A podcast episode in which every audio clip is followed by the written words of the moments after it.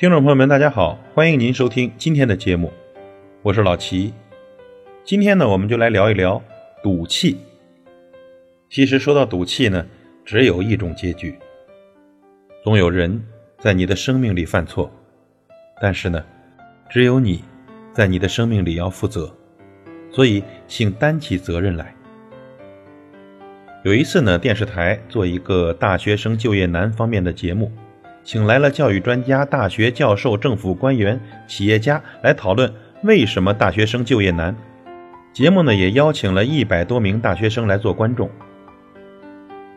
这专家们呢，轮流表明了对这个社会现象的观点：缺乏职业教育，企业用人需求虚高，大学专业设置没有考虑就业，大学生扩招导致教学质量下降等等一系列问题。这时呢，我看到在座很多大学生的脸上浮现出一种奇怪的表情，那是一种有点痛苦又有点快乐的表情。痛苦呢，是因为知道自己原来面对这么多问题，而快乐呢，其实那是一种解脱的快乐。快乐的表情表明什么呢？哦，原来如此，原来这不关我的事。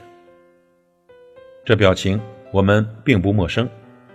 当我们集体在网络起哄自己是屌丝，笑骂土豪，嘲讽我们的生活过得有多糟糕的时候，我们都有过这种痛苦的快感。其实我想对学生们说的是呢，我理解今天的话题是为什么大学生就业那么难，这个部分社会、学校、企业还是有做得不到位的地方，都有很大提高的余地。但是我想说呢，即使有人做错，却还是需要你来负责。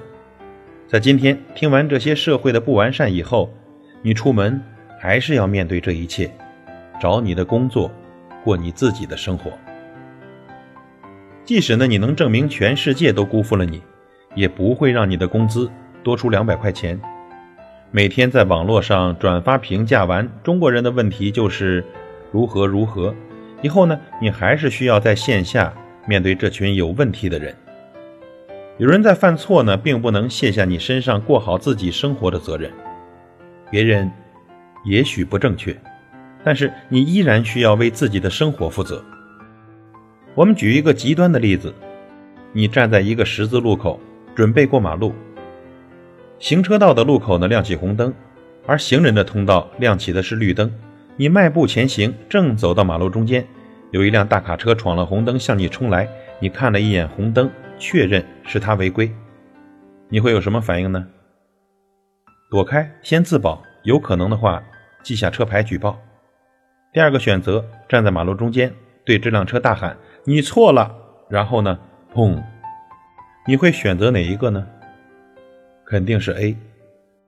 但是我们的生活中呢，还是有很多人选择了 B。 为了证明对方错了，他们不惜把自己搭进去；为了证明父母的选择是错的，他们毁掉自己大学4年；为了证明昔日的恋人分手是错的，他们和一个不喜欢的人在一起，证明给你看你曾经失去了什么；为了证明别人的想法是错的，就做出来给你看看；为了证明这个世界不够好，他们宁愿自己过着糟糕的生活。很讥讽吧？记得毕淑敏老师在幸福密码课堂上讲过这样一个故事。他在一个小镇上讲课，一个农村寄读的小姑娘跑过来问老师，凭什么我要过这样的生活？我的笔只有1毛2分钱，写出的字呢断断续续，而我同桌的钢笔几10块，字写得特别漂亮。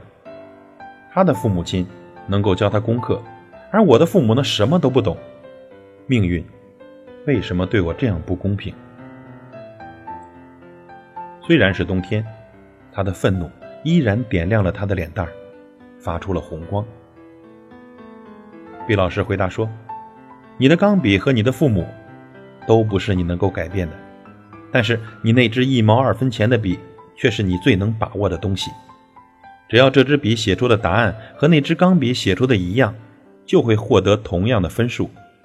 而如果你能够持续地写出更好的分数，你就能慢慢地改变自己的生活。我喜欢这个回答。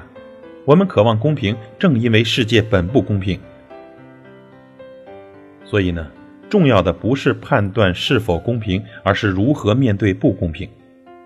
世界没有给我们选项的自由，但是我们总有选择的自由。在你暂时无力为别人的错误负责的时候，最好的方式不是指责。即使整个世界都翻船了，重要的是先把自己捞出来。你要想有益于社会，要想改变生活，最好的法子莫过于把你自己这块材料铸造成器。总有人在你的生命里犯错，但是只有你在你自己的生命里要负责。所以，朋友，请担起责任来。感谢您的收听，我是老齐，再会。